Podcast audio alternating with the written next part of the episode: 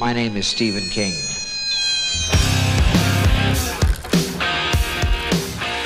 The ice is gonna break!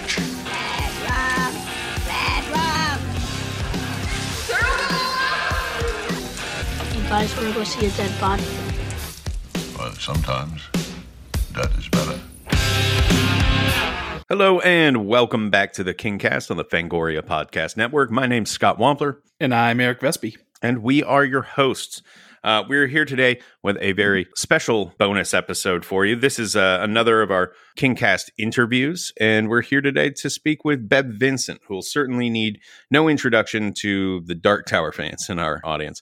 For years, he wrote the News from the Dead Zone column for Cemetery Dance magazine before writing the invaluable The Road to the Dark Tower, which is a uh, authorized Dark Tower companion that pretty much instantly became mandatory reading for that particular fan base. More recently, he co-edited Flight or Fright, a horror anthology with King himself. That was in 2018. And today he's here on the Kingcast. So, ladies and gentlemen, please welcome to the Kingcast stage, Mr. Bev Vincent. Bev, how are you doing today? Doing just fine. Pleased to be here. Maybe a little cold. You're down in Houston. Well, it's a little bit warm right now because I'm standing underneath a, a forced air vent, but yeah, outside it's a little bit chilly. You're standing up while doing this interview. You're going to be tired by the end of it, baby. no, I, I stand all the time. I have a stand-up desk. Uh, my my day's Oh. work is always at a standing desk, so I'm, See, this is, I should have done this during quarantine. I've done nothing but put on weight in this chair for like a year. we got to stop this. I'm kind of hoping for the WALL-E future to catch up to us now. Post quarantine, we kind of need that. Need those chairs that just move us around, the little hover chairs. It's terrible. And we'll all get to spend a lot of our time undoing the damage that we've done. But um, I'm sure we'll, I'm sure we'll have fun with that. And at least we'll be vaccinated. Um, Bev, man, I, I, I remember in the early 2000s when the last three Dark Tower books were coming out. There wasn't the Dark Tower community as we know it today online. Or if there was, I was not aware of it and accessing it. I only had like a couple of friends in real life who were who were big on the books. And I remember very specifically when The Road to the Dark Tower came out. And one of my Dark Tower friends went out and bought it and him showing it to me and my mind just being absolutely blown that someone had written a book about the Dark Tower. It was like, holy shit, someone else out there not only loves the Dark Tower as much as we do, but they cared enough to write a whole book. Uh, thank you so much for for writing that. Uh, I, I could not have been more excited to read that book when it when it came out. Uh, it, it was certainly a, a pleasure uh, to work on. So the only Dark Tower community that I knew at the time was this old uh, forum, which was sort of like a precursor to Reddit called Usenet. Mm-hmm. and Yeah. there was a there was a thread for just about any topic under the sun, and there was alt.books.stephen King, and that's sort of where I got my uh, start in the community uh, of Stephen King fans. Yeah, this is like this is like news groups and what have you, right? Yeah, yeah, definitely, yeah, absolutely, Yeah. news groups, yeah, and and the the King news group was really really vibrant. Um, so when uh, the Green Mile came out in '96.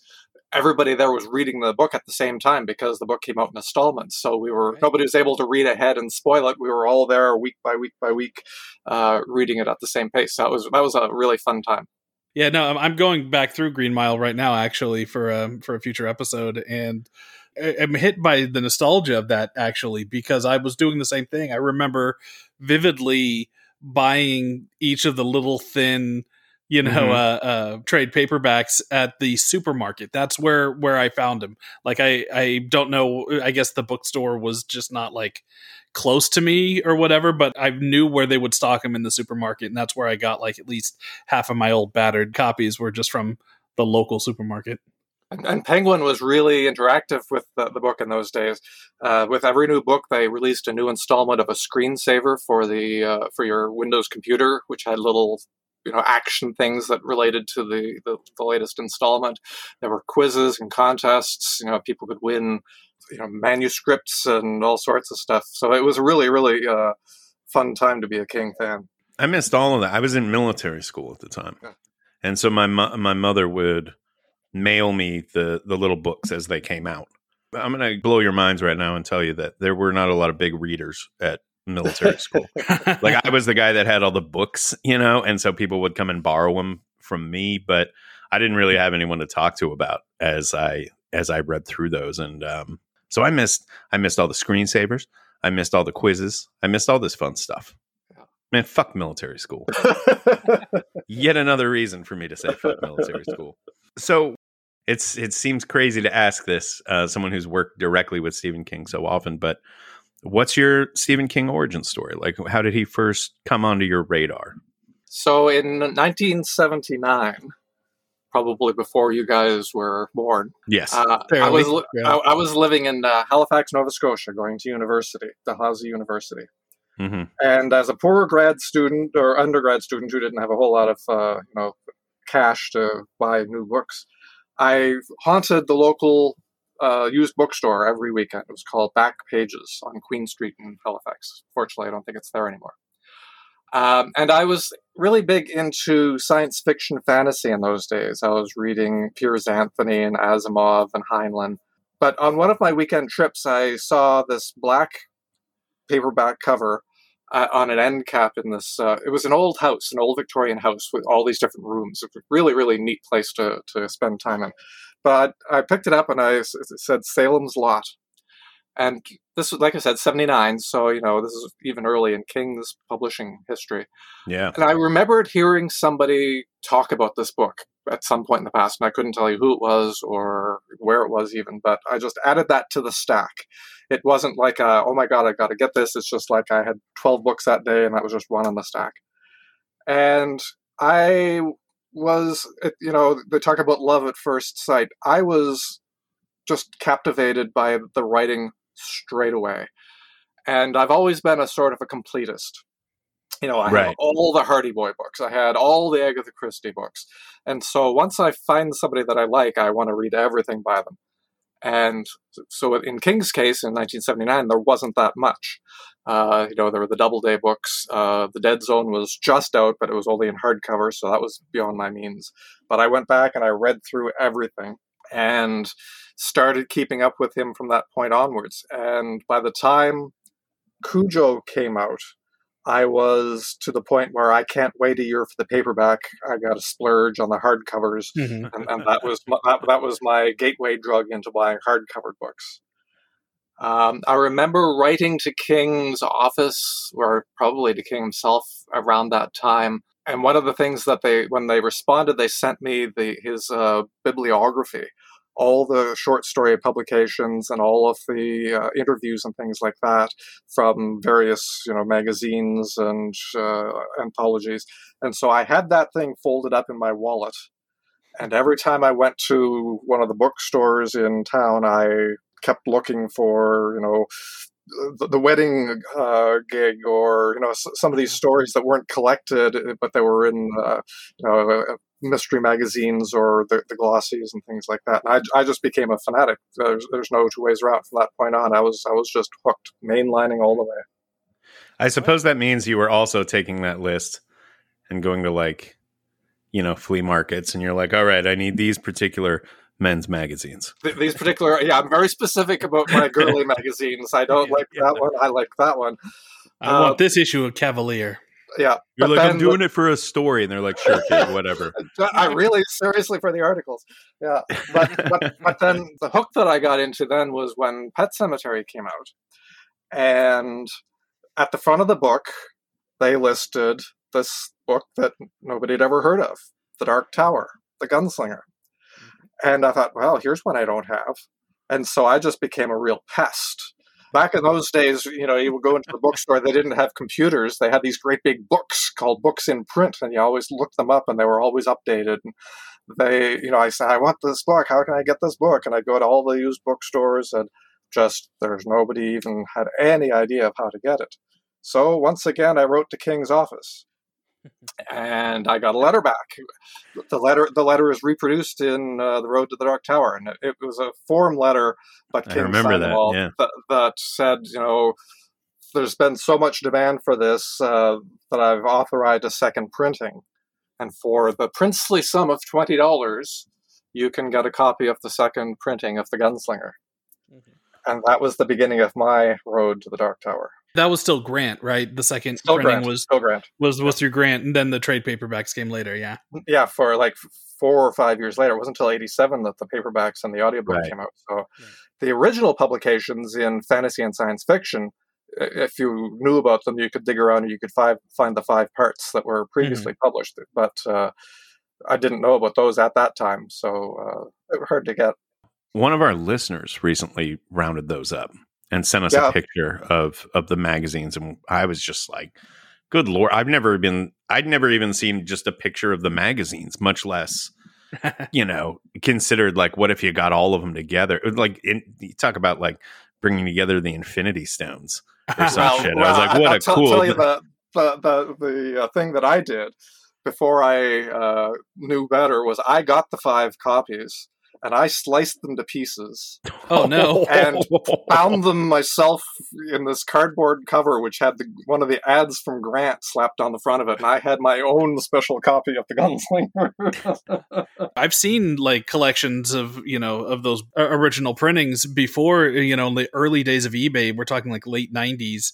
At that time, I'm like, oh, I can't spend a hundred bucks to get all these or whatever. And now I wish I I could have, but like I went on the hunt for as many of the Donald Grant you know editions. Uh, uh, at that point, I think it was right up to Wastelands, and uh, yeah. uh, and I was able to get Wizard and Glass directly, you know, through Grant, you know, as a pre-order or whatever. But um, but yeah, no, I just I would I would search eBay like probably two or three times a week just search dark tower and like put highest price you know first because that was almost always the good shit right? And i remember always having to weed through the that fucking board game the, the, dark tower board game there would just be pages and pages of that. Like, no, like no, I don't want any of that shit. Give me the the Stephen King Dark Tower stuff. So I, I never, still to this day, I haven't gotten a first edition Gunslinger. Um, but I, I did. Someday this is gonna like be great for me. I think because this is gonna be my only way into getting that first edition. I found a first edition dust jacket that was never used uh-huh. so I have that like rolled like loosely in a in a tube, and it's been there for twenty years. And so my only hope is I'm going to find like a Gunslinger First Edition that has like a destroyed cover that you know is going to totally impact its value, and I can just roll that sucker right out and and have a, a mint mint copy. The, the cool thing about the fantasy and science fiction installments, they were spread out over quite a span of you know a few years, Right. and so at the, at the beginning of each one, King would do a bit of a recap of what had come before, and you could see the story evolving as he was working on it, especially his concept of who the Man in Black was, whether he was Walter, whether he was Martin. And he sort of, uh, you know, at- some points he thinks it's one thing, and then by the time he gets to the last one, he it's sort of gelled in his mind as to who Right. these characters are. So I, I uh, included those uh, afterwards in. I don't remember if it was the Road to the Dark Tower or the Dark Tower Companion, but one of the two. The the evolution is in the back of the book. You can see his thinking on it. Did you know, like at that point while you were on the hunt for this book, what it was even about, or were you just going by the title? Oh, it's just going by the fact that King had wrote, written it. Uh, right. It, it could have been a romance novel, and I didn't care at that point. I just I I had to read everything that King wrote.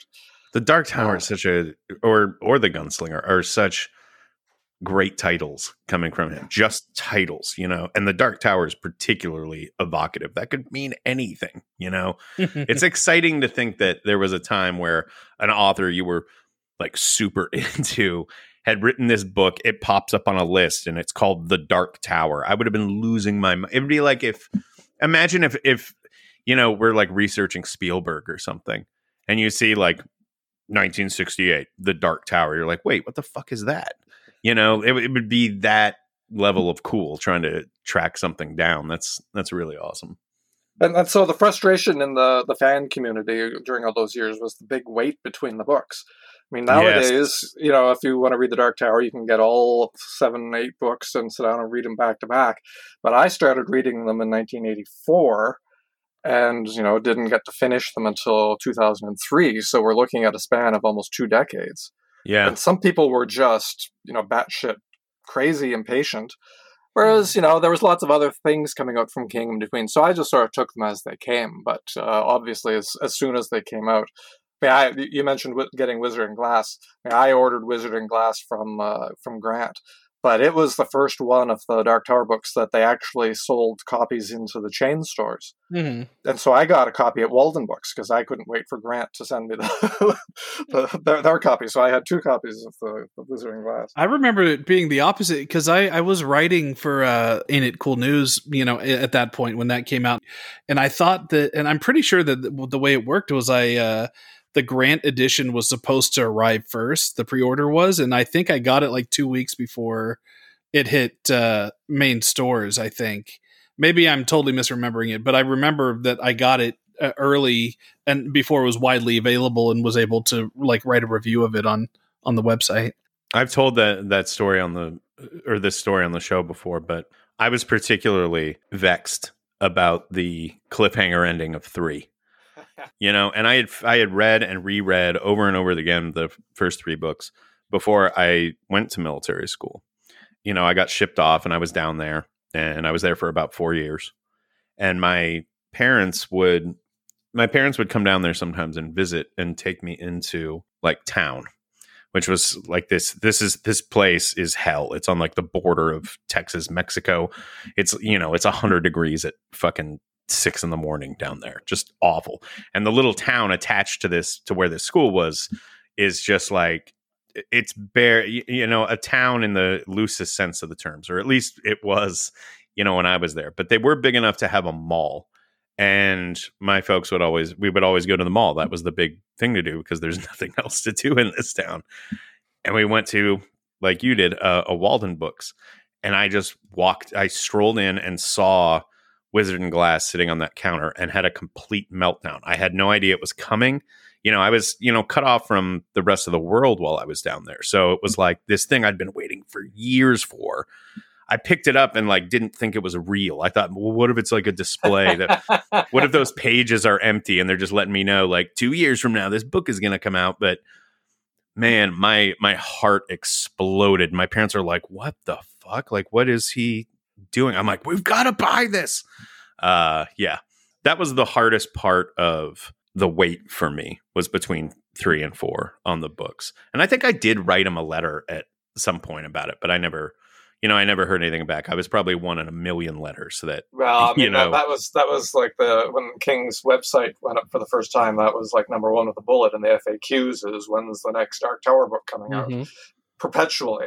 Uh, I, I know there's an anecdote that Steve tells that uh, you know.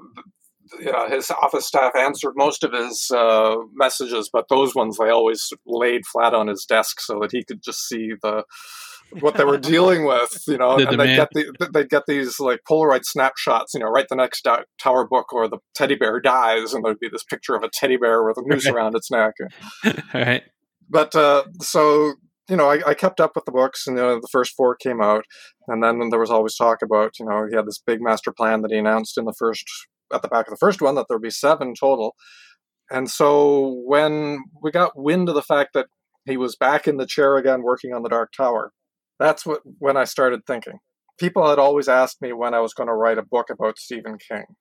First of all, it started off with Usenet. You know, I, I, people got to know me on Usenet because I'm the kind of guy when people ask a question, if I don't know the answer, I'll go look it up. And so I, you know, answered a lot of questions. People thought I was smarter than I really was. Uh, but I, I, I always uh, give credit to Steve Spignesi because he had this big book called The Shape Under the Sheet, which was the King Encyclopedia that listed all the characters and all the places and all the incidents. And so I just had that by my desk, and I just look it up and say, "Oh, of course it was so and so." But yeah, so uh, and and that led to the writing the. The column for Cemetery Dance magazine because the cemetery had been on a bit of a hiatus for a while, and when they re- got the magazine back going again, uh, Rich Chizmar knew of me, you know, mostly through the the Usenet stuff, and he asked if I'd be interested in writing the column. And so then that sort of led to people saying, you know, when are you going to write a book? And I thought, I, I can't imagine writing a book about Stephen King's work because there's just so bloody much of it. It would take me the rest of my life, and it would be like 50 volumes. Now, Bill Sheehan had done a really, really nice book called At the Foot of the Story Tree about Peter Straub's books. And there's a manageable, you know, a dozen or so books that you can, you know, sink your teeth into. But Right. so when I found out that the Dark Tower books were coming along, it got me thinking. So here's something that essentially spans his career. He started writing the first book when he was 19. And here, uh, all these years later, he's going to finish up the series, and it's got all of these tentacles that go into his other published works. Uh-huh. So that you know, if, if a person could write a book about the Dark Tower series, you really could address his bigger career. And so I got a little bit audacious. My, my wife says, you know, if you don't ask a question, the answer is always no. So when I found out that he was done the three books in manuscript, I sent an, I think it was probably a fax in those days to his office saying, I've had this idea. If you hate the idea, just say so, and I, I I'll, you know, I'll not proceed any further with it. But I'd like to do this book about the Dark Tower series. And in my wildest dreams, I think I said something like that, the FedEx truck would pull up in front of the house and deliver the manuscripts to the last three books in the series. So I could start working on it now and have the book ready for shortly after when the seventh book comes out. And within a day or two, I got a fax, text, well, I don't know, e- email, I don't remember how the response came, from uh, his office saying, Steve approves, the manuscripts are on the way. Jesus. And so a couple of days later, I got this shipment of five boxes of 2,500 manuscript pages of the last three books, oh about my god. about two years before the, they were all to be published. Oh my god. And so I remember sitting there on the couch in the morning. Nor- I, I'm an early morning uh, writer, and I get up at five, and I normally get up and write them. But so for however many days it took, I got up and I just had this big stack of manuscript pages, just going through them. First read through, just read, read, read, take a page, one stack, put it on the next, go- go through them all. And so then I put together a book proposal. Uh, nonfiction is a little bit different than fiction. Uh, fiction, you have to write a book and then you sell it, whereas nonfiction, you sell a book and then you have to write it. And so, armed with the uh, implicit uh, support that I had from King by sharing these manuscripts with me, although they did come with a caveat, uh, the, the note that came along with it said, "Don't forget, Steve knows where you live." Yes. Right. So you know, I boost would slips ta- and all that stuff. I would be terrified to even have that box in my house. I would uh, yeah, I know. I know. like having And- 50 pounds of weed in your house or something. You're like, someone's to find out about this. Yeah, and it was shipped through FedEx, so you know somebody could know that it's in your house. It's not like right. showed right. up by some strangers in the middle of the night. So I put together a pitch, and my, my first approach was to Scribner. I thought, well, you know, Scribner's publishing the last three books, you know, they're the logical one.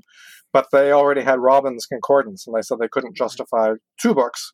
But uh, the, uh, publisher said, you know, we, we really look forward to reading your book. So uh, my next step was to go to Viking because they ha- had been King's previous publisher, and they had done, you know, I, I figured if anybody would want something that would help boost their uh, their backlist, it would be them. And so I, you know, total naive that I was, I just went looking for people, and I found the name of the vice president.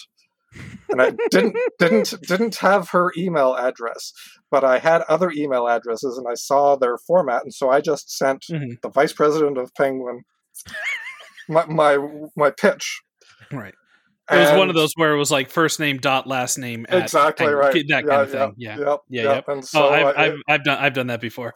That, that's a that's so a great hit- hack. That's a great I hack. hit the bullseye on that one, and she passed it on to Ron Martirano, who ultimately became my editor. Um, I, I put together a 30 or 40 page detailed outline that included one full chapter, which was essentially the first version of the uh, first chapter in The Road to the Dark Tower. And for the rest is history, as they say. Although I did get one very nervous phone call from Susan Moldow, who was King's Scribner publisher, Hmm. very concerned that I, you know, the secrets of the Dark Tower not get out, and I had to reassure her that the stand I was going to take once it became known that I had the, read the books and I was going to uh, write about them was that I would not answer any questions about the books at all, except for how long the books were. That was the one thing that I would say.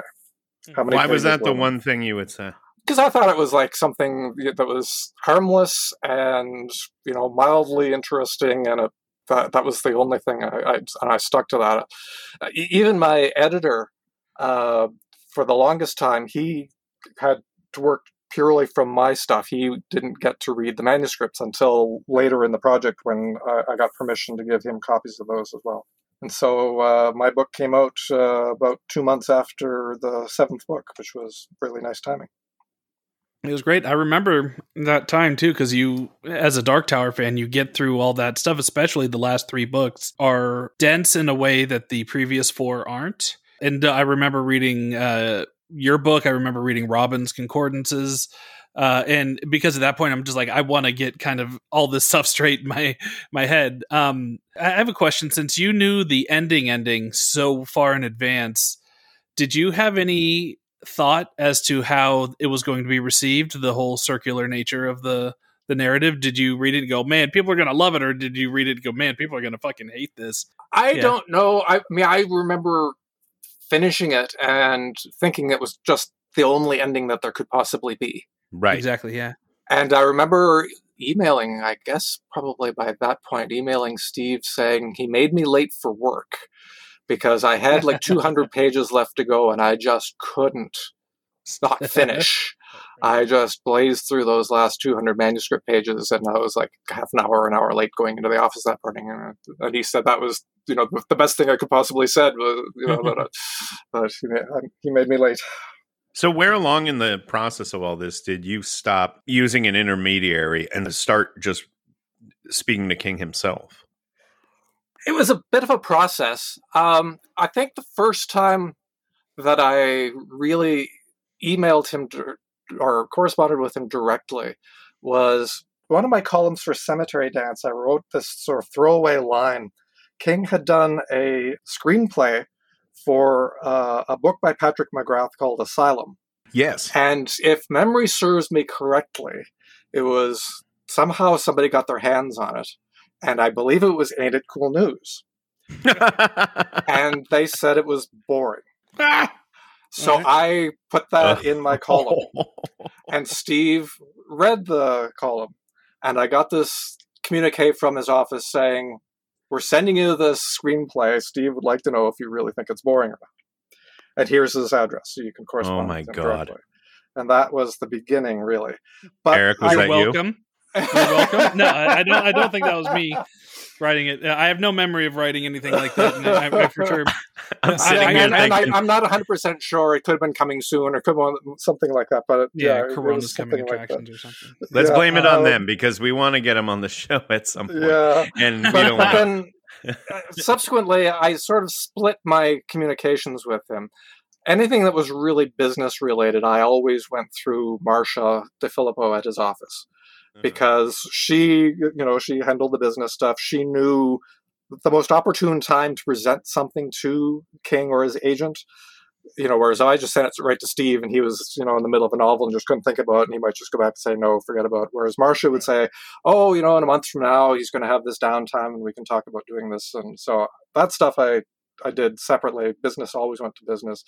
The correspondences that Steve and I sort of carried on primarily had to do with the stuff that we're reading, the stuff that we're watching on television, the movies. Um, we have a very similar tastes. Uh, we like a lot of uh, crime fiction. Uh, we like a lot of the uh, foreign uh, Netflix uh, crime dramas. You know, the Scandinavians and the Flemish and the Germans right. and all that stuff. So a lot of it was just bouncing uh, recommendations back and forth to each other and things of that sort. It's it's weird how that worked. I remember like being so starstruck. One of the big things I got to do early in my Ain't It Cool days was I somehow got myself on the set of Lord of the Rings in New Zealand. and it was for the reshoots for Return of the King. So I was already I had been a fan of the Tolkien books, of course, and then I was a fan of Fellowship. And Two Towers had just come out. I went like two months after Two Towers had come out, and they were doing like six weeks of reshoots uh, for Return of the King. And that's how I got to go out. And I was so starstruck. I had been a huge Peter Jackson fan even before then.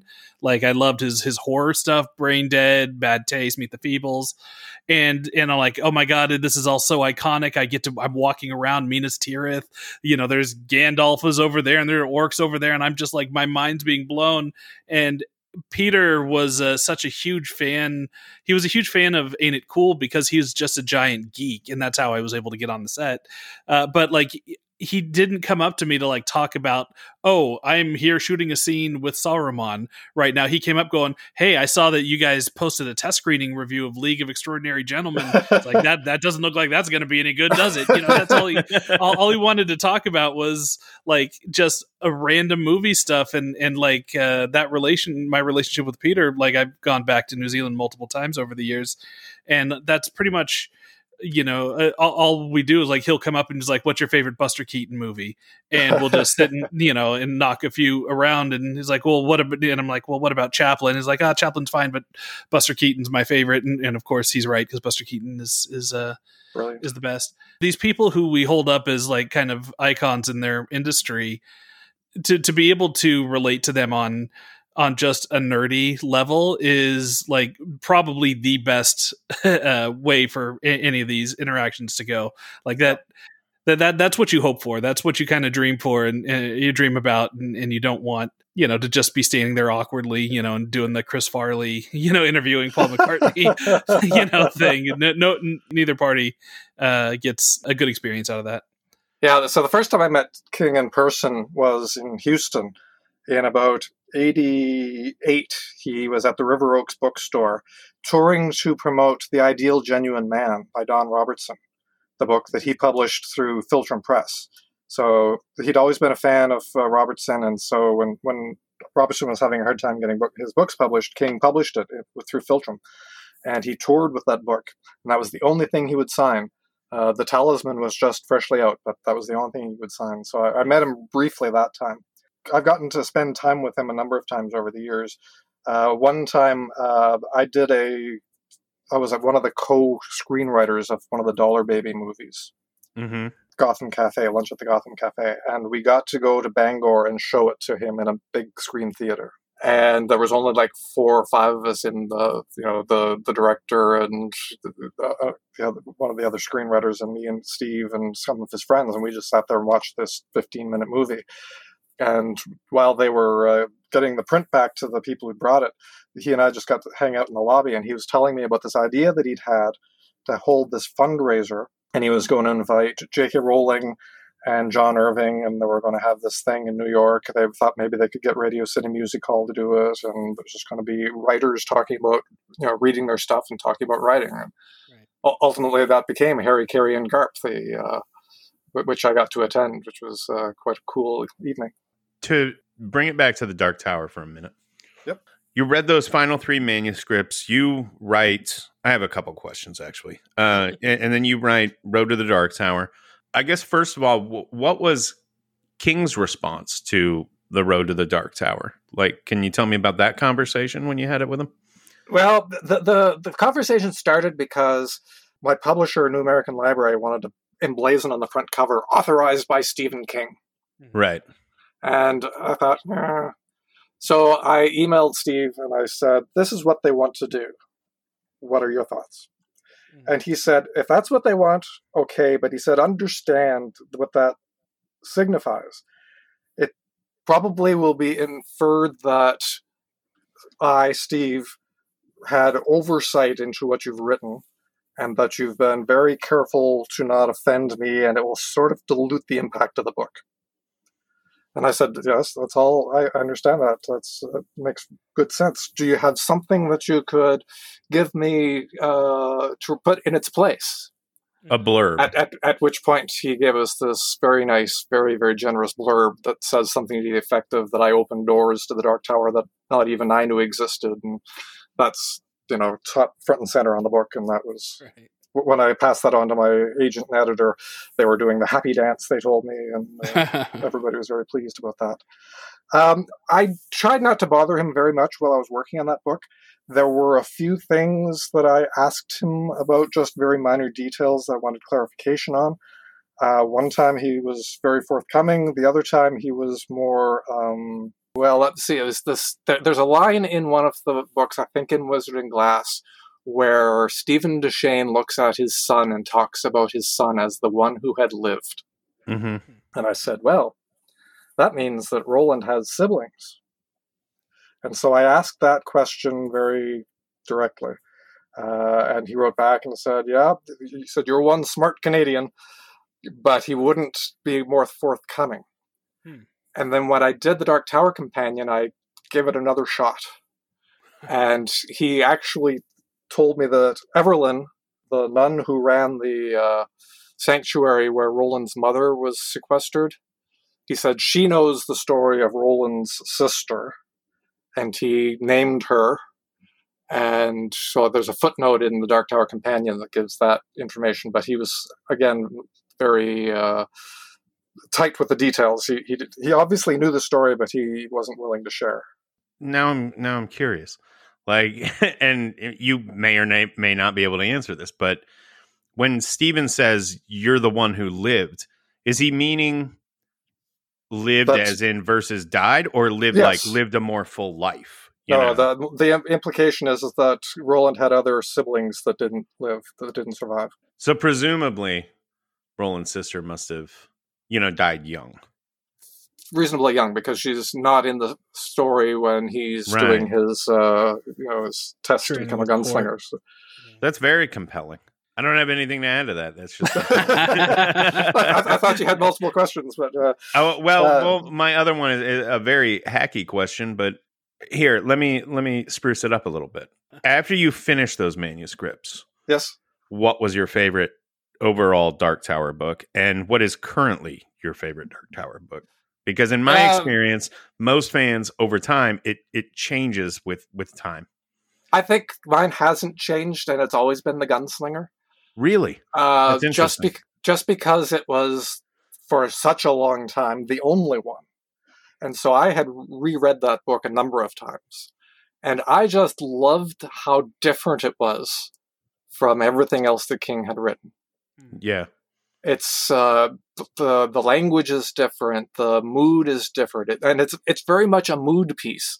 I mean, things happen, but it's really to me that book was all about the mood.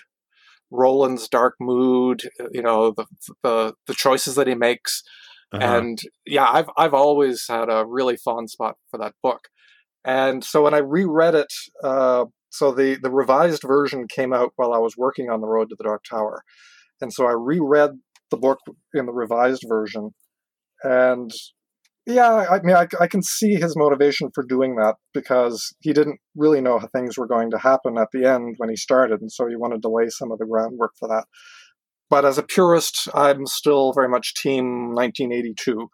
The original Gunslinger is the Gunslinger as far as I'm concerned, and it's Right. always been my favorite. And it's not the favorite of very many people, I would say.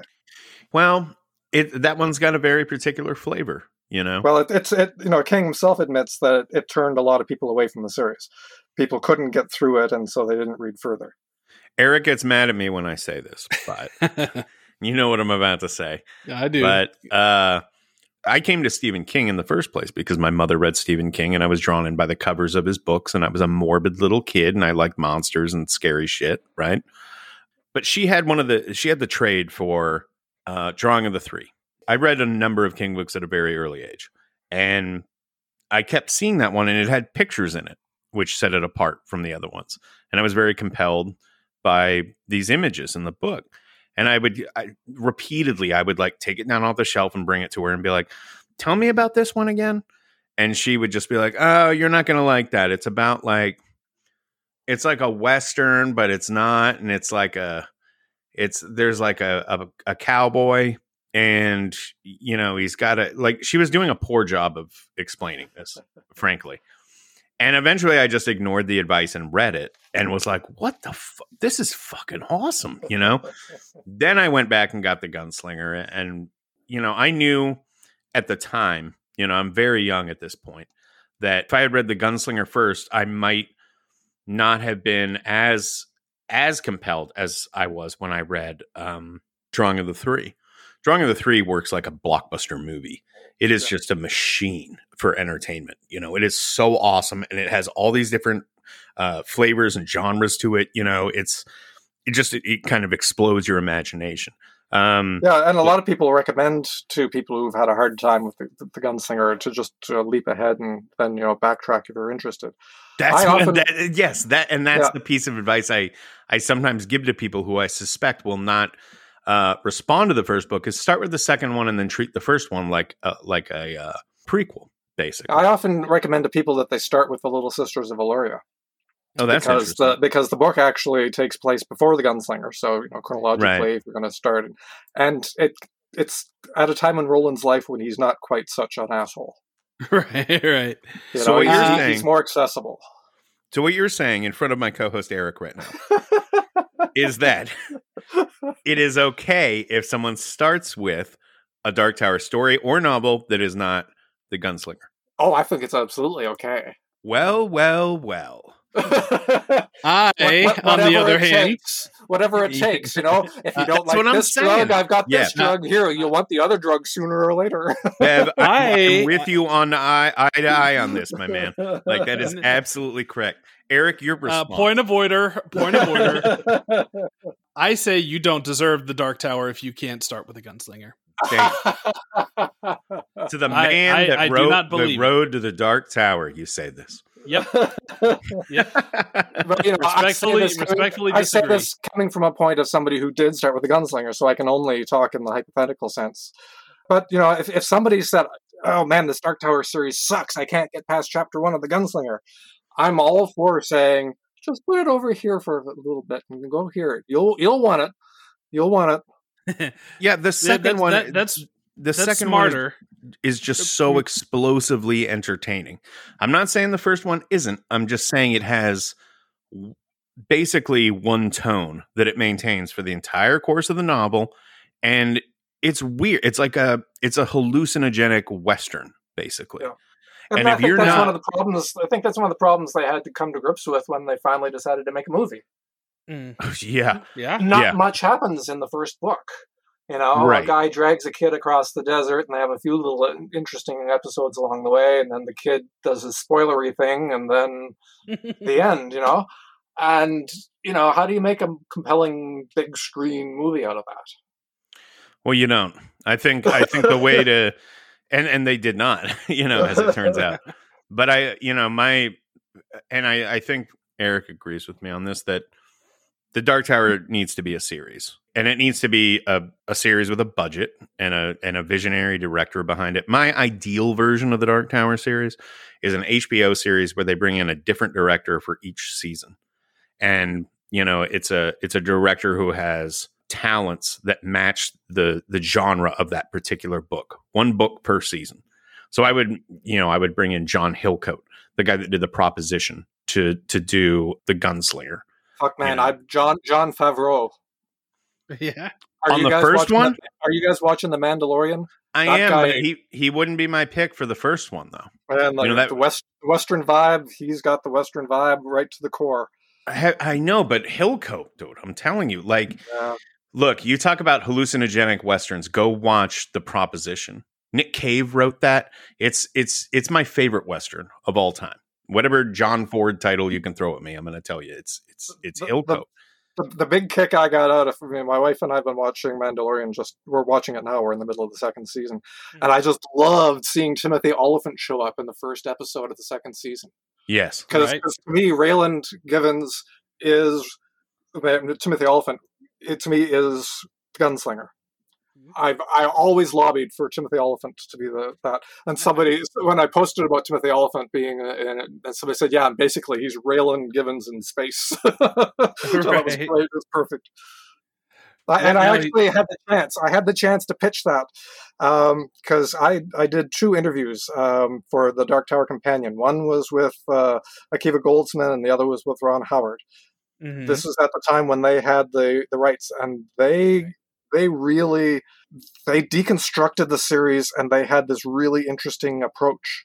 And and even though they had not yet written scripts or anything like that, they laid it all out for me in these long telephone conversations, intimate detail of how they were going to do. You know the the big epic stuff on the big screen and the small character pieces like Wizard and Glass, you know, as mini series in between, and and Akiva Goldsman was really the guy who was the, the motivator behind because he loved the series and he read it much the same way I had, and he had taken the books apart and you know created these big murals of scenes and moved things around, and and I was really on board for with what they had in mind, and so I think that's why I was more receptive to the movie when it came out than a lot of people were, hmm. because I had had four years to sit with this concept of what they originally imagined they were going to do. I'm not opposed to that approach in principle. You know, and I understand that certain concessions would need to be made to make it palatable to an audience that has not read all the books. You know, um, but that said, uh, I'm not a big Akiva fan, and I've read his original draft of that script, and the only thing I really liked about it was that Roland just straight up shoots Jake in the face at the end. and and I'm like, God damn, like that's brutal. You know, I love that moment because I re- I honestly did not think that was going to happen. You know, um, and what they did with the movie ultimately felt like a watered down version of that entire Yeah. remix concept. But I'll tell you what, we had Glen Mazzara on the show before. Yes. We did an entire episode with him. He showed us the pilot that he shot for Oh, Amazon shit. for the Dark Yeah. Tower series. It is it's really fucking good. In fact, we watched it, you know, before we interviewed him and then not too long ago I like within the last couple months I I watched it again and uh it was even better than I remembered it. And then he spent an hour laying out his entire plan for what that series would have been and I'm I'm here to tell you that guy fucking understood it. Yes, The- he, he understands King stuff in general. I mean, oh yeah. he, he was uh, also, you know, he wrote a script for the uh, the, uh, the the Overlook. the Love that script too. Yes. Yeah, it's incredible. it's unfortunate that no one has cracked the Dark Tower on screen yet. I do think it'll happen. I just think you need the space to do it and you know the budget to do it and someone who really really understands that series to tackle it. And Yeah, I don't know if they committed. They're committed to sticking with it. yes. Uh, there's nothing would be any worse than do one one and done season if you're going to do it that in that format. and whether you whether or not you do it straight up or this you know sort of remix concept that's been in play for like a decade now with all these iterations of it glen's version sort of you know it starts with the man in black fled across the desert etc then once roland gets into brown's hut and he dies you know rather than going to tull he ends up in uh god damn it what's the name Mejis. The- Mejis. yeah and and it's like you know uh, it's uh you go into wizard and glass and it's like a young roland and i i appreciated this remix element of it because you get that classic opening all the way up to a point and then it makes sense that you have a young He was- roland and now they're doing wizard and glass and Well, he he was smart enough to know that that uh, Roland has chased the man in black across the desert more times than just uh, where it begins in the gunslinger, right? So he's able to, you know, he's able to tie that into Roland trying to get revenge for what happened to his Plus, mother. cinematically, the only way you could ever tell the Wizard and Glass story is to do it at the beginning. Because right. nobody else is going to be as patient as the readers are to go full stop in the middle of the series and spend 1,100 pages in the backstory. I didn't honestly when I was a kid, so I would have been I don't know, 14, 15 years old when Wizard and Glass came out and I read it. Um I appreciated that they resolved the cliffhanger on Waste Lands, Mhm. but also I'm like this is a romance novel. Yeah, you know, like it was not what I wanted at that point. point and now in retrospect, and this was sort of what I was alluding to earlier with the the idea that with time your opinion changes on what the best book is. I I think it may be my favorite. I think it's the best written of the books and the most uh how do I put it? It's the one I reacted to the most emotionally, except for maybe some of the the later books where characters are getting killed off. Yeah. You know, and then you're, you know, fuck, you're really you're really upset when those things happen. Yeah. But There, there's something that King does in Wizard and Glass that I've only ever seen happen in a movie, and very specifically, the movie is Psycho. Uh, and uh, I know this feels like a big stretch, but hang in there with me for a second. Everybody knows the twist to Psycho. Y- Anybody that was born after 1970, you know, knows the end of Psycho before they see Psycho, right? Mhm. They they know Norman Bates is is the bad guy and you know is dressed up as his mom. Everybody knows that going into it. The genius of that movie and the genius of Anthony Perkins' performance in that movie is that you don't want to believe it while you're watching it. And right. there's a moment where you go, maybe, maybe I'm wrong. Maybe this time I'm watching it and it's not going to happen this way because he's so likable. He is so, uh, he's just so charming and like you don't want him to, to do this. And King does that. You know how the the book isn't going to end well for Susan and Roland, right? You right. you know that story doesn't end well, and he does something that I still can't quite figure out how he fucking pulled it off because it happens every time I read this thing where you get to a point where you go, "Oh my god, they're actually going to make it." They're like, th- "This is it. They're they're making. They're going to be happy. They they they've reached the point that you they needed to reach, and they're they're going to you know things are different." And then you know, and then Susan doesn't make it out. Um, uh, but but I've never really experienced anything like that in another series, especially one that I was this invested in, and and it, it blows my mind. It just I again, I couldn't tell you how he does it structurally, you whatever. There's some secret sauce in there that elicits that feeling every time I read it. The the other thing I think I have that uh, for the Dark Tower movie is the I got to see it in Bangor uh, at, at, an advanced screening with uh, Robin Furth and Rich Chizmar from Cemetery Dance and his kids, and uh, Marsha DeFilippo from his office, and so that that was a bit of an experience too. Was it? Was I'm sorry to interrupt, but was it, was it with just y'all or with an audience? It was with a full audience. Yeah, the the local uh, WKIT, the the, the radio King owns. Sounds to me like you guys have seen yeah. watched a movie together. Yeah, I'm pretty sure I was at that screening because I was uh, within a group of about, I don't know, eight to 10 journalists that were flown up to New York and then Bangor yes, for. I remember that. Yeah. Yeah. And I, I, Robin was, was with us that day. Yes. On, yes. On a, yeah. So we, we yeah. almost crossed paths. Uh, Glenn Chadbourne yeah. was there. Uh, Steve came in a little bit of a thing at the beginning and then took off. They gave away some signed books and, uh, he watched the movie with us. Um, the oh. the one I saw because he was sitting. I, I just told this story on another episode of the show, so I'm sorry for anyone that heard it. But he was sitting a few rows behind us, and yeah, yeah, we didn't see him there, but we had had dinner with him beforehand. That next cruising diner just across from the airport, and there were some people there from Sony who had come in for it, and so Robin and uh, Marsha and a bunch of King's uh, family and cousins and friends and things like that. And that was where Flight or Fright was born. Yeah, I, I, you know, I, I read about that earlier today about how how that book came together, and I read about y'all being at that dinner, yep. and I was curious, like, was this the same day I was I was up yep. there? Because yep. we were at the up. Chinese restaurant. You know, I forget the specific name of it, but you know, Jade of the Orient from It. They took us there.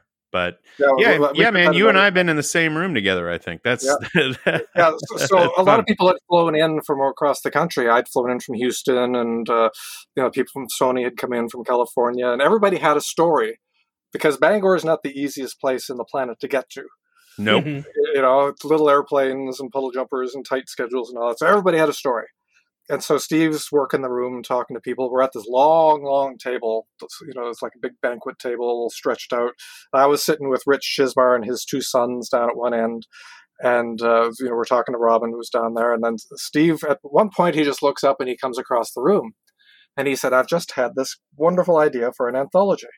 He said, We'll bring together all the published stories, all the horror stories about flying. And then he looks at Rich uh, Cemetery Dance publisher and says, and you can publish it. And then he says, but I'll need somebody to help me find the stories. And then he looks at me and says, that'll be your job. I always joke to say to Rich and says, you know, if I'd had to go to the bathroom uh, at that particular point when he had that idea and came over, I might have missed that opportunity altogether. It might have gone to Robin or Rich's sons or who knows who, who would have right. pointed up. But anyway, so I got the I got the gig. And he had just read uh, a collection of Arthur Conan Doyle stories, and there was The Horror of the Heights in it. And that was the one that was fresh in his mind that made him think of this. And then, of course, I thought of the Matheson story, you know, Nightmare of 20,000 Feet. Mm-hmm. And, and then we were originally thinking that we would include the Langoliers for King's contribution. Yeah, but you And ran with an think- unpublished one. Yeah, but people think of the Langoliers as a novella. But the Langoliers is as long as Flight or Fright is without it. yeah. It's yeah. 90,000 words, and it would have, you know, shifted the balance. Plus, because it's a quarter of uh, four past midnight, getting the rights to it was going to be a little more difficult. And then at one point, Steve says, Well, you know, I've got this idea for a new story. What do you think about that? And I'm thinking, What do I think about that? I think that's a wonderful idea. Yeah. This anthology with a new King story is all of a sudden much more uh, commercial than this anthology with something that everybody who's a King fan's already read. And then while he was working on it, he was talking to his son Joe, and Joe says, Well, I've got an idea for his story too. And that's how uh, Joe ended Man, look at that nepotism getting his kids in the business Oh, too. well, I think it's reverse nepotism. The kid's saying, "Hey, Dad." Uh, no, but no, it we're we're, we're big Oh, we're big fans of Joe Joe here. That story. that that kid can can write. You I say kid, he's- I think he's older than I am. so. The thing that so amazes good. me about that story is that it has about eight main characters, and you see pairs of them at least from each other's perspective. And so you've got the liberal and the redneck, mm-hmm. and you're inside their heads respectively, and you can sympathize with each of their positions. It's a very democratic in the lowercase d, uh, Catholic in the lowercase c version of, you know, everybody's got a point of view and they're all valid in their own minds. And the balance of those characters, you know, the story aside, which is a fantastic fucking story about, you know, being in an airplane when the world ends, but just the way he handles the, you know, you rotate the camera 180 degrees and look from the other perspective. Really, really well done. I've been I've been super impressed with with Joe's work. Um, Well, I mean, his short story collection, which you know, 20th Century Ghosts, which came out before anybody knew who he was, that is like bar none one of the best. You know, especially as an introductory collection, but short story collections of horror stories, they're just bang, bang, bang, and and they're so different. I mean, there, there's one in there called Pop Art, which, if you try to describe that story to somebody, they'll, they'll think you're going off your mind. It's about this boy whose best friend is an inflatable balloon kid yep.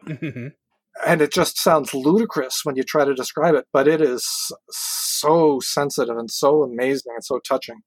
The opening story in that collection is, uh, I think, I believe it's called Best New Horror, Yes. and it is one of the all-time scariest short stories I've ever read. I find it utterly horrifying, and I'm dumbfounded that someone hasn't turned it into a movie. When I heard Scott Derrickson was working with Joe Hill, I was like, "Fuck! I wonder if he's doing Best New Horror because that would make for such a good movie." But no, he's doing the the Black Phone. They're shooting it in North Carolina right now. If I'm Yep. if I'm correct, Yep, but I think so. Yep. And for those who have not read Flight or Fright, that's got a King short story. I, as far as I know, you can't get it anywhere else. The Turbulence Expert, is that correct? Correct. That's Okay. correct. That's the only place that it is. Yeah. Yeah. So if you have not Present. picked that up, you definitely need to give that a go. And um, And the, the neat thing working on it was uh, so King wrote a, a nice introduction to the book too, which has the scariest freaking flying story, and it's a true one. About the time he almost died mhm. uh, on, a, on a flight, and then he writes little introductory snippets to each of the stories as well. Except for mine, he said I should write my own introduction for my story. how's he to how, how's he to work with as a collaborator? He's, he's, he's absolutely brilliant. I mean, we were so much on the, the same wavelength. I mean, we, we were pitching stories. The, the thing we discovered was we didn't have a an embarrassment of riches to work with in terms of short stories about flying. Once we started looking, there's not like we didn't discard any. We we had to like beat the bushes to find what we did to to make the anthology.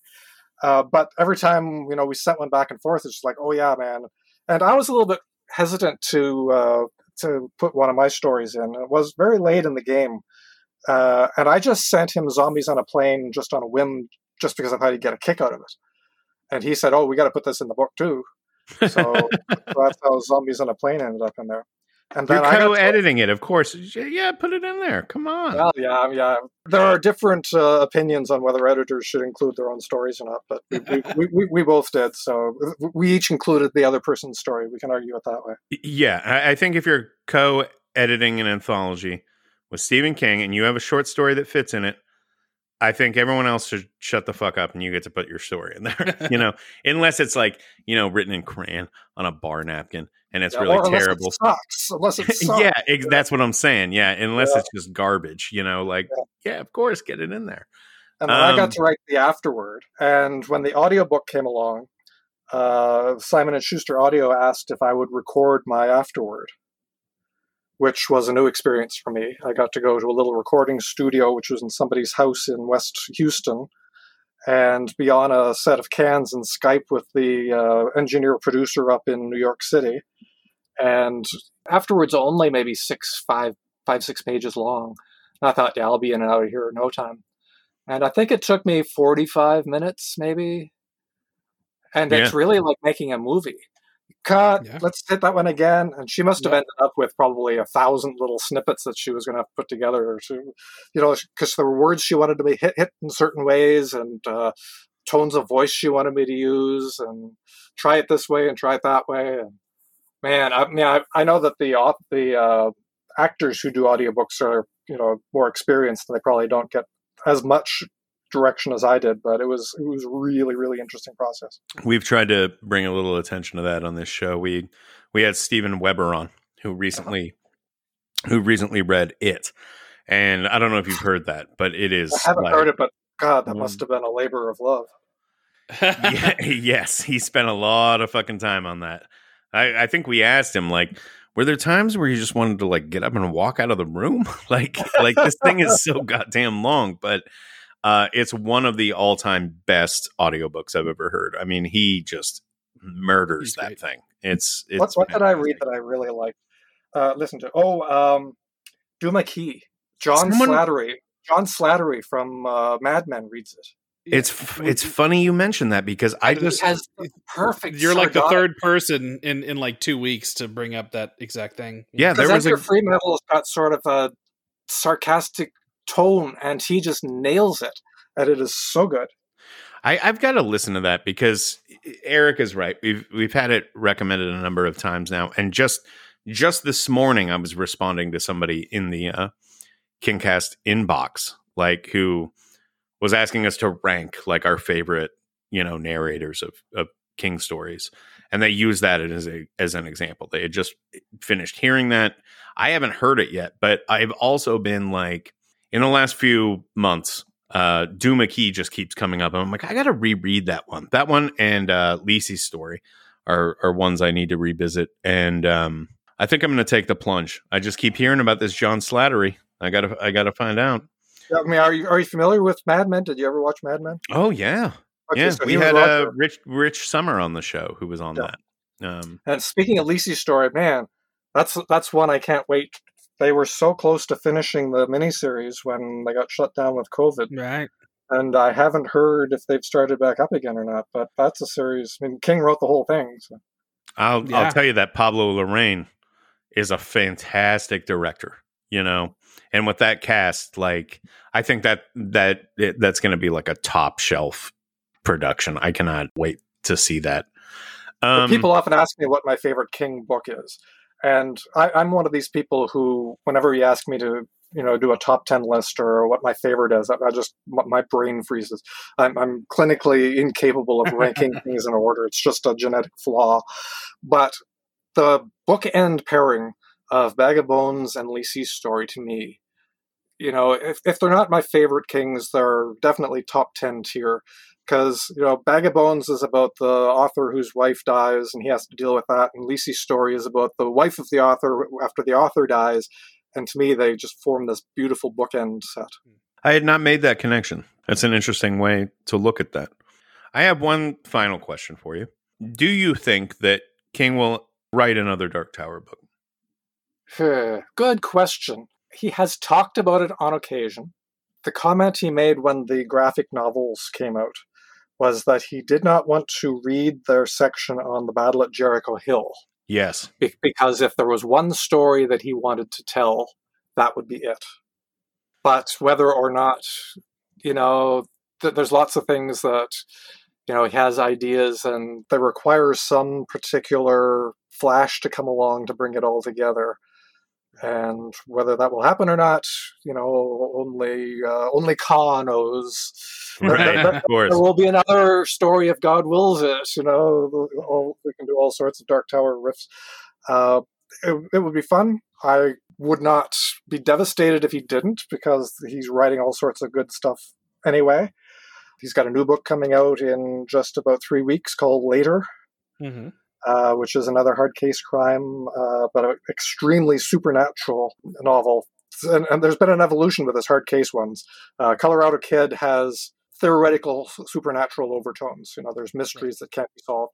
Uh, Joyland, there's no doubt that there it's probably a ghost story. This one, right, at, right, right out of the gate, th- this kid's got this special talent, and there's no question this is a supernatural crime novel. My Love- prediction is that before this is all said and done, we're going to get some other piece of the Dark Tower from King. Yep. I would be surprised if we did not. But I also agree with you that if we didn't, like, it's fine. It's How it's- long has it been since uh, Wind Through the Keyhole?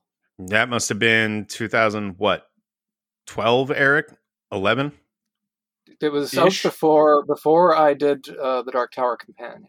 So that's like we're talking nine, ten years, Yeah. which would be the longest that we've ever gone without getting something new in the Dark Tower world. Right. But if you look at the cycle over the years, you know the books came out on six, seven year cycles on average. Mhm. So we're, we're we're due for one if it's going to happen. Yeah, I mean, I could see a short story. I could see another Little Sisters style revisiting. I mean, I think that they're it will, and also technically, pretty much every book that that uh, is released is a Dark Tower book in some in some uh, small way, right? Oh, yeah, so, it- it- uh, even later, uh, later's got all, all sorts of things in it that people are going to uh, say, "Oh, wow, he brought that in." Well, I mean, and just we, we just we're discussing the CBS All Access The Stand. You know, the coda that he wrote for that. You know, has uh, turtles in it. You know, it has. You know, it, it has. Uh, I don't, well, but we don't know if we don't it. know if that turtle was written into the script. Is the thing?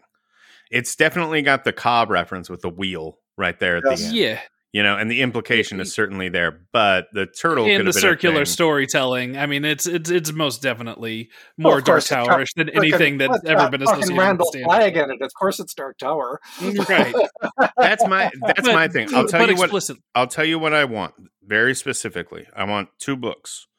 One of them is a Dark Tower anthology. You know, the the backbone of that book is the Battle of Jericho Hill. It's a novella, right? And the other books in this anthology are tales from Midworld, essentially, Yes. or End World.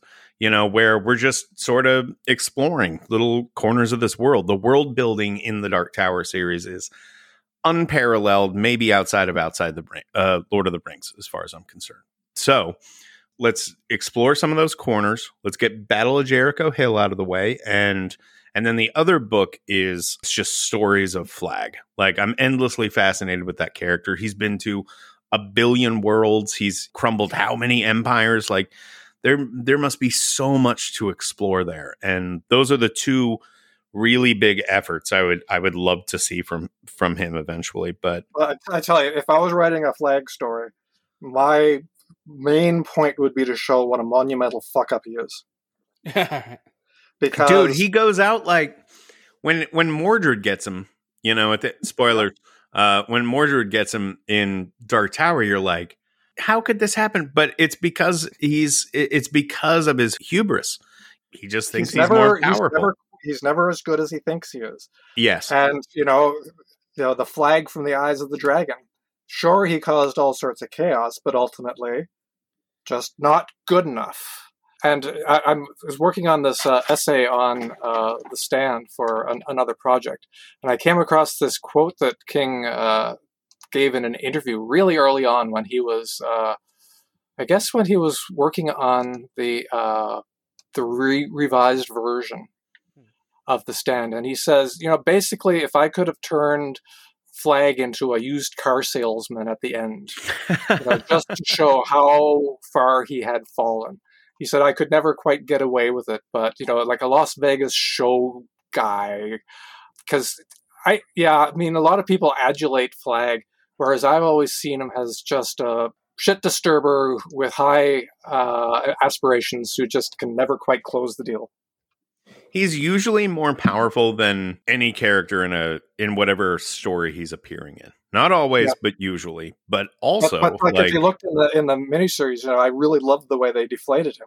oh yeah, because it was- absolutely. It, it was just the fact that everybody else lost their faith in him, and then he just Hmm. withered up and Well, the the puncturing of Flagg is definitely a part of the character. I always describe him as like Loki, like a trickster god. oh yeah, You know, definitely. But the puncturing of that is is also a running thing. It happens in the stand. It happens in Eyes of the Dragon. and It certainly happens in the Dark Tower. Talk about getting fucking punctured. But um, that is key to the character, you know. And and a used car salesman is uh is pretty dead on. You know, he he might be getting the sales all the time, but sooner or later, you know, he's gonna he's gonna fuck himself over by you know overextending himself or thinking too much of his sales prowess. Yeah, and he, he doesn't have very much upward mobility in terms of a career. Not really, you know. And he still had, if it wasn't Mordred, he had the the the Crimson King to answer to. Yeah. You know. So, anyway, uh, this is usually the point in the show where we. Uh, well, Eric, do you have any final questions? Uh, well, not for me, but I have a final question uh, on your behalf because this is a question that you've raised multiple times that I don't really have the answer to. I can just infer what's on the page. It's about Dandelo. Um, yes, yes, yes. and now that we have you next to having King himself here to talk to about this, you know, we- we've talked a lot about how Dandelo is could very well be from the same species as, as Pennywise, right? Instead of feeding on on fear, he's feeding on laughter, and I think that that's definitely hinted at in within the text. But like, do you have any further insight into what exactly Dandelo is? I think they are related.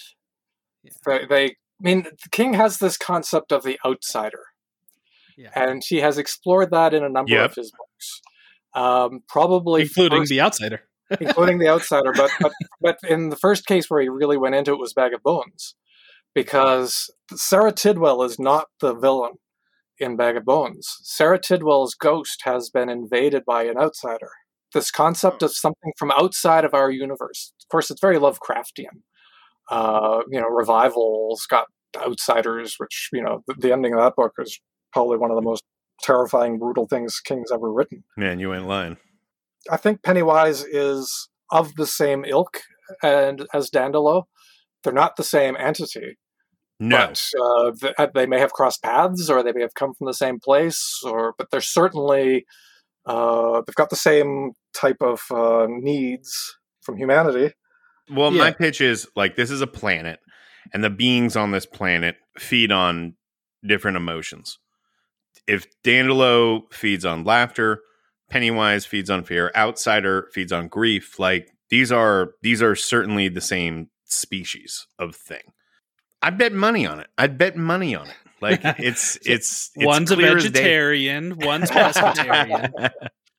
I mean, th- th- they they could be from todash space. Mhm. Um, That's true. I, I I think I, I mean I don't think of planets. I think of other worlds, and not in the Dark Tower sense, but like other. Well, Like- totally. I don't think I don't think Pennywise ever got in a rocket, you know, and and Al- traveled. Although, although the the flashback in it seems to imply that's the way his arrival appeared to whoever. saw well, it. well, he's, kind of on a- a meteor. He's isn't right. Yeah, it's like a comet or a meteor, right? Like, but I don't think what I'm saying is like I don't think there's a literal planet of the same species. Is the best way I can put it. I don't know how they got here, but they're coming from the same place, and that's yeah, and, and that's King has said that. Uh, that. That question came up on the message board at one point on King's website, and Marsha went off and asked him, and he came back and said basically they're not the same, but they're likely of the same species. But the, uh, one of the things you have to consider is that King doesn't think about this stuff as deeply as we do. he? right. He doesn't sit around and say, huh, I wonder if Daniel.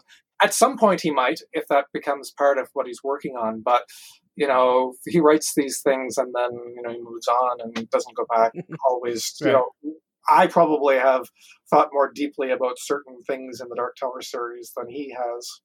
But I think that if like a thing, if there's a like this Dandelo Pennywise outsider thing, right?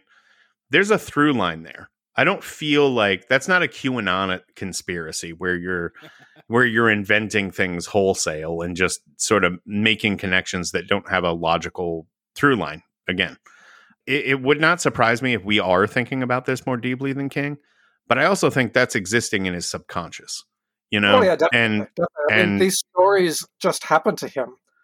You know, yeah, the, the magic of Stephen King is how these stories just bubble out of him like oil out of the earth.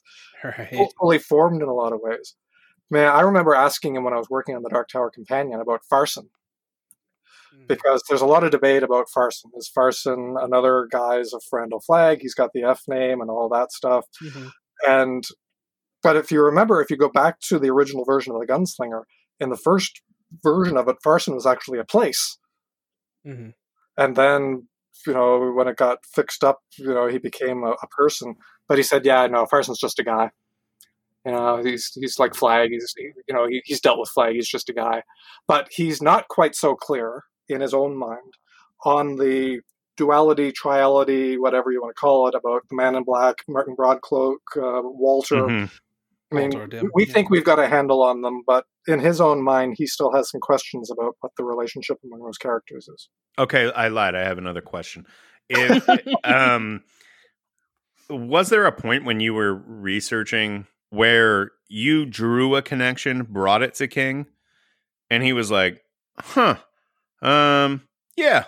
Yeah, that's what I meant to do there."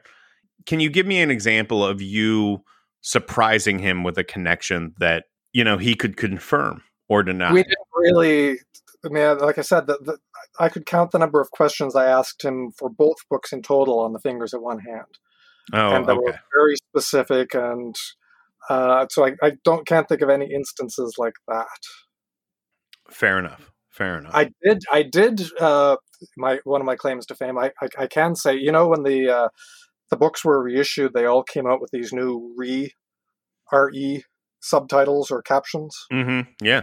So I, I came up with the one for Song of Susanna reproduction. That fits. I don't get it. Read the damn book. yeah, we should look into those, Eric. They sound interesting. yeah, I've, I've, I've First heard one they're is fun. hard to get through. You might want to skip it and go straight to number two. Just, just to put a pin in this, you are you are not you. Hold on, you are not advocating for anybody who wants to start reading Dark Tower to skip Gunslinger. You're saying if you have a problem with it, Gloria. then maybe maybe go go back. Bro, he No, said you're little. not- he, yeah, in fact, he said he advocated for Little Sisters of Eluria. You're blown out of the water, Vespe. You're done on this one. No, no, publish order or get the fuck out. All right. Well, we're gonna we're gonna talk to Robin Furth soon. We'll get her opinion on this. We'll uh you know, we'll we'll find I'll, out. I'll send I'll send Robin some back channel email. Get her going. She is she work is a me.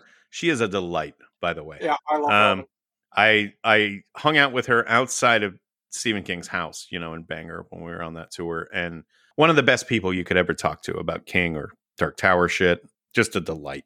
Robin's great. I, I interviewed her twice for the Dark Tower Companion. Well, this is usually the point in the show where we ask our guests or, or invite our guests to plug whatever they're working on now. Do you have anything that uh, might be of interest to our, our readers you'd like to talk about? Sure, I have a few things. Uh, if you don't mind uh, me plugging another podcast, uh, I appear in the No, first, sure. first episode of uh, Out for Blood, which is a podcast which has been running for the last few weeks about the uh, ill-fated musical based on Carrie. Yes. I've seen And those the- guys in my feed. Yeah, that, these, these guys have been in lockdown and they discovered an old videotape, uh, bootleg videotape of one of the shows, and they just got interested in digging into it, and they found everybody to talk to. Uh, producers, actors, you know, people who audition. So th- that, that's sort of fun. And I talked to them in the first episode about how Carrie happened as a book. Um, coming up this year, Brian Keene and I have a two novella collection called Dissonant Harmonies. My story is called uh, The Dead of Winter, And the the concept was that Brian and I always talk about music, and we've got some overlap in our likes and dislikes, and some orthogonality. And so we created a playlist for each other to listen to as we each wrote a novella. Did you say orthogonality? Yes, I did. Um, what does that mean? I'm just curious. I'm just going to tell you straight up. I have no idea with are at right angles to each other. orthogonality. Okay.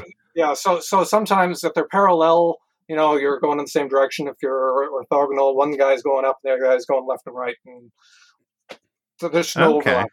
So I'm going to be overusing that term in the next in the next couple of days, but I thank you for introducing it to my life.